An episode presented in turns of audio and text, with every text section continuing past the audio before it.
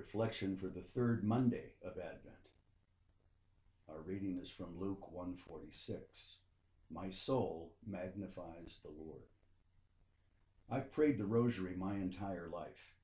At times, it's as if Mary is leading me through a guided meditation as she opens her heart and reveals her own feelings. A key insight about the joyful mysteries is that while they are joyful, they each contain an element of difficulty, fear, or sorrow.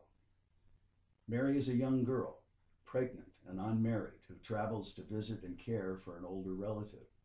She delivers her baby in a cave after another long journey and receives surprise visits from shepherds and foreigners. The prophet tells her that a sword will pierce her heart. Finally, the last mystery includes losing her only child for three days.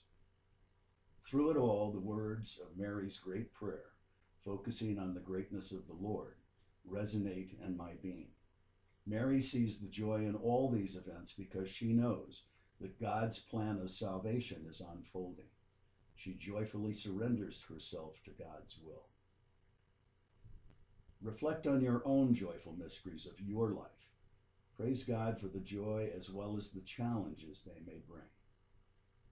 Let us pray. Mary, I pray that you will guide me through difficult times and help me to see the joy and God's work in my life.